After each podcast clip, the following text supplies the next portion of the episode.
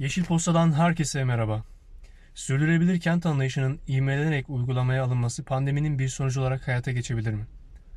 Ekoloji sorunları merkeze alınarak geliştirilmiş bir kent hangi özelliklerde olabilir? Gelin bu soruların cevabını okuyalım ve dinleyelim. Sevgi ve iyilikle yeşil kalın. Profesör Doktor Osman Balaba'ya göre pandemiye neden olan kök sorun endüstri devriminden beri hız kesmeyen ekoloji yıkımıdır. Bu yıkımın bir parçası olarak görülen süreçte sürecin bize öğretmek istediği şeyden tamamıyla tezat olan uygulamalar görüldü. Kentlerin sürdürülebilir olabilmesi, her türlü olasılığın düşünülerek insan ve doğa temelli tasarlanmasının önemini ortaya çıkarmak yerine geçici çözümler üretildi. Bu durumda sürdürülebilir kentlerden beklenilen özellikler şu şekilde sıralanabilir. Kendine yeterlilik. Kentlerin gıda, su, enerji gibi temel gerekliliklerini kendi içinde karşılayabilmesi bekleniyor. Dışarıya bağımlılığın azaltılması, yerel kaynakların korunması ve işletilmesi kendin kendi kendine yeterli olmasını sağlayabilecektir.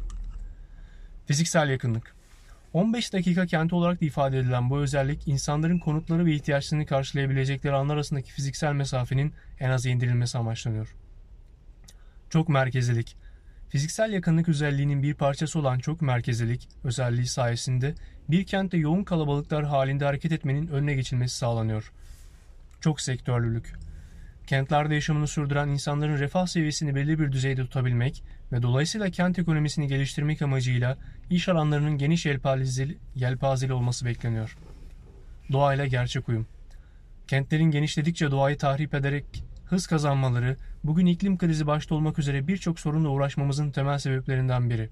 Bu nedenle yıkıcı değil yapıcı çözümleri hayata geçirecek bir kent sürdürülebilirliğinin temel niteliklerinden sonuncusu olarak karşımıza çıkıyor. Gündem İngiltere'de yapılan bir ankete göre bulgular iklim krizinin her geçen gün gençlerin ruh sağlığına daha fazla zarar verdiğini ortaya koruyor. Araştırma yürütenlere göre çocuklarda ve gençlerde gözlemlenen eko anksiyete genel nüfustan çok daha yüksek. Haberin devamını mailimizdeki bağlantıya tıklayarak ulaşabilirsiniz. Ekipten öneriler. Artı 90 kanalının Şehirden Kaçanlar video serilerini daha önce keşfettiniz mi?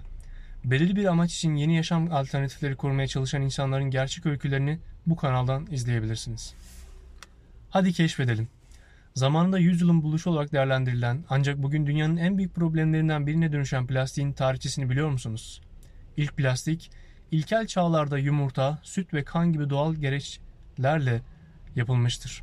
Ancak bildiğimiz anlamda ilk plastik 1907 yılında plastik terimini kullanan Leo Baekeland tarafından kullanılmıştır. İkinci Dünya Savaşı'ndan sonra ise ülkeler plastiğin seri üretimine geçti ve insanlık plastik sayesinde her şeyi daha ucuz bir fiyata elde eder oldu. Bununla birlikte bu plastik üreticileri bu konuyu öngöremediler. Çoğu plastik ürünü doğal bozulma sürecine dayanıklıdır ve çok uzun zaman içerisinde bile doğada kalmaya devam edebilir. Bundan dolayı günümüz okyanuslarında çok yığınları oluş, çöp yığınları oluşmuştur ve plastik geleceğimizi ciddi anlamda tehdit eden bir unsur haline dönüşmüştür. Sevgili Yeşil Posta takipçileri, Sağlıkla ve yeşille kalın.